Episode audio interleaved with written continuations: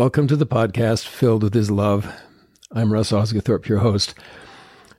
The other day, I ran across an article that intrigued me. I really liked this title Secure Attachment and Self Efficacy in Early Adolescence The Mediating Role of Hope. I'm going to say that one more time. Secure attachment and self efficacy in early adolescence, the mediating role of hope. I like that it had all these things in it. We've been talking a lot about hope, and now it has secure attachment, self efficacy, and also hope, those three things.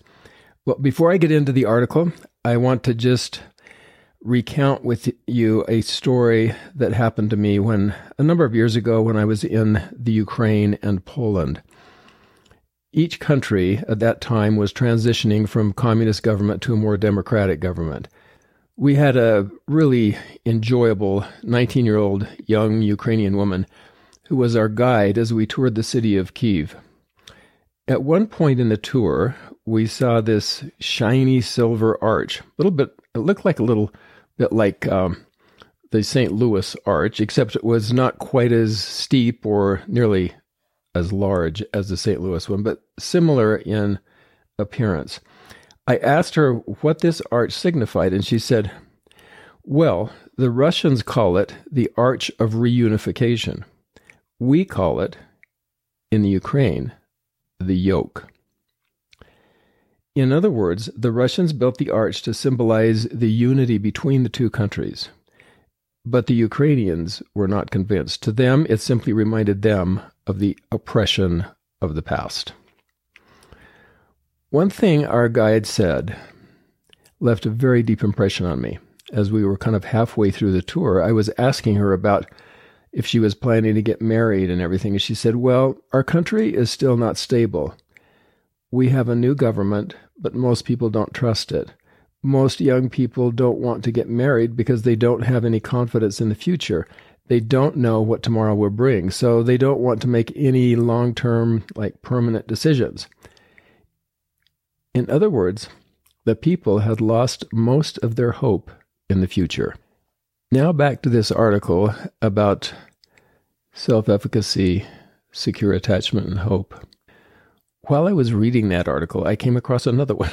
And in this article, they were talking about the indicators of psychological health and I might add spiritual health.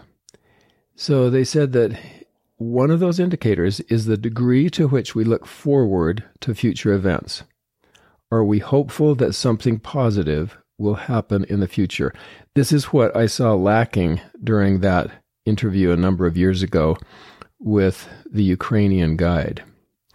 So, of course, Ukrainians have extreme difficulty with that right now. No one knows what the future will bring so hopes are diminished in so many ways.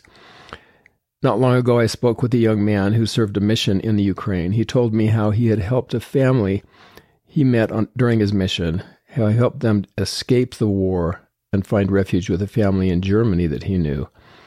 A very happy story. There's so many stories like this, all in an effort to help those who are under siege of that horrible war find hope in the future. Now I want to discuss that article a little bit more. So we remember that self efficacy is the confidence that one has that one can succeed in a given situation. So there's all types of social efficacy. And of course, this is a little different than self esteem. Self efficacy has to do with your belief that you can succeed in a situation. Self esteem is more looking at how you see your worth as an individual.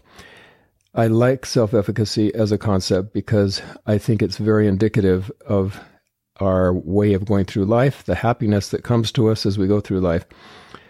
So, one of those situations could be social. So, they have a whole thing called social self efficacy. And this is the de- degree of confidence that a person has to succeed in social situations.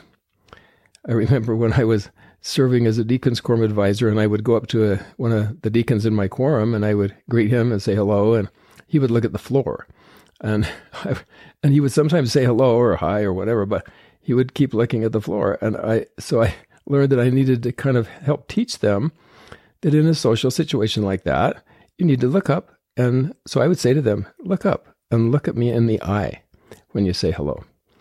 So, social self efficacy is a little bit what they were looking at in this study. Uh, they surveyed 353 adolescent young people, and the study took place in Turkey, interestingly enough.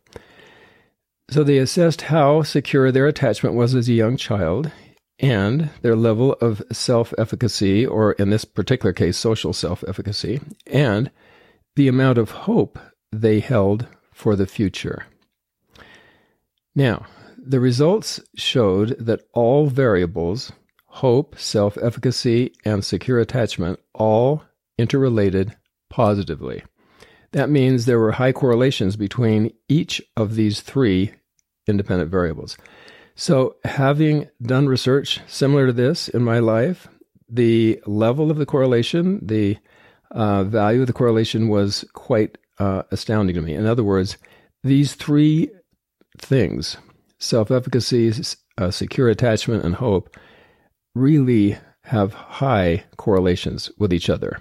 In other words, one is indicative, one is predictive um, of another. We can't say totally predictive, but it's not a causal effect, but they really relate to each other. The authors of the article quoted some other researchers, and this was their conclusion about the same issue. Quote, if young people have mutually beneficial relations with the people and institutions of their social world, they will be on the way to a hopeful future marked by positive contributions to self, family, community, and civil society. So, to put that in simpler terms, if we have a secure attachment with our parents and other loved ones, if we have a high degree of self efficacy, in other words, we believe we can succeed in certain situations, then we are automatically more hopeful about the future. When we look forward to a situation that we haven't encountered yet, we are more hopeful about that. Now, I want to switch for a moment to the Book of Mormon. In Moroni 7, we read, And what is it that we shall hope for? Behold, I say unto you that ye shall have hope through the atonement of Christ and the power of his resurrection, to be raised unto life eternal, and this because of your faith in him according to the promise. So, in one very short verse, we learn that hope comes through Christ, but only if we have faith in Him and His atonement. The more faith we have in Him, the more hope we will have. Now, listen to the next verse. Wherefore, if a man have faith, he must needs have hope. For without faith, there cannot be any hope. Obviously, the authors of the study that I just recounted did not talk about spiritual matters in any way. They didn't talk about faith as a corollary of hope.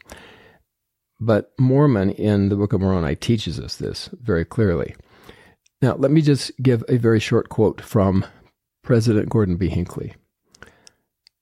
He gave this talk in 1987 and was talking about how he felt the most important need in our church is to increase in faith. He said, Father, grant us faith to follow counsel in the little things that can mean so very much. Lord, increase our faith in one another and in ourselves and in our capacity to do good and great things. I like this because I actually think it relates to self efficacy very clearly. If we have faith in the Lord first and trust in his redeeming power, and then after that have faith in each other, which is extremely important, but then he says, and in ourselves, and in our capacity to do good and great things, that is a much better definition of self efficacy than any psychologist ever gave.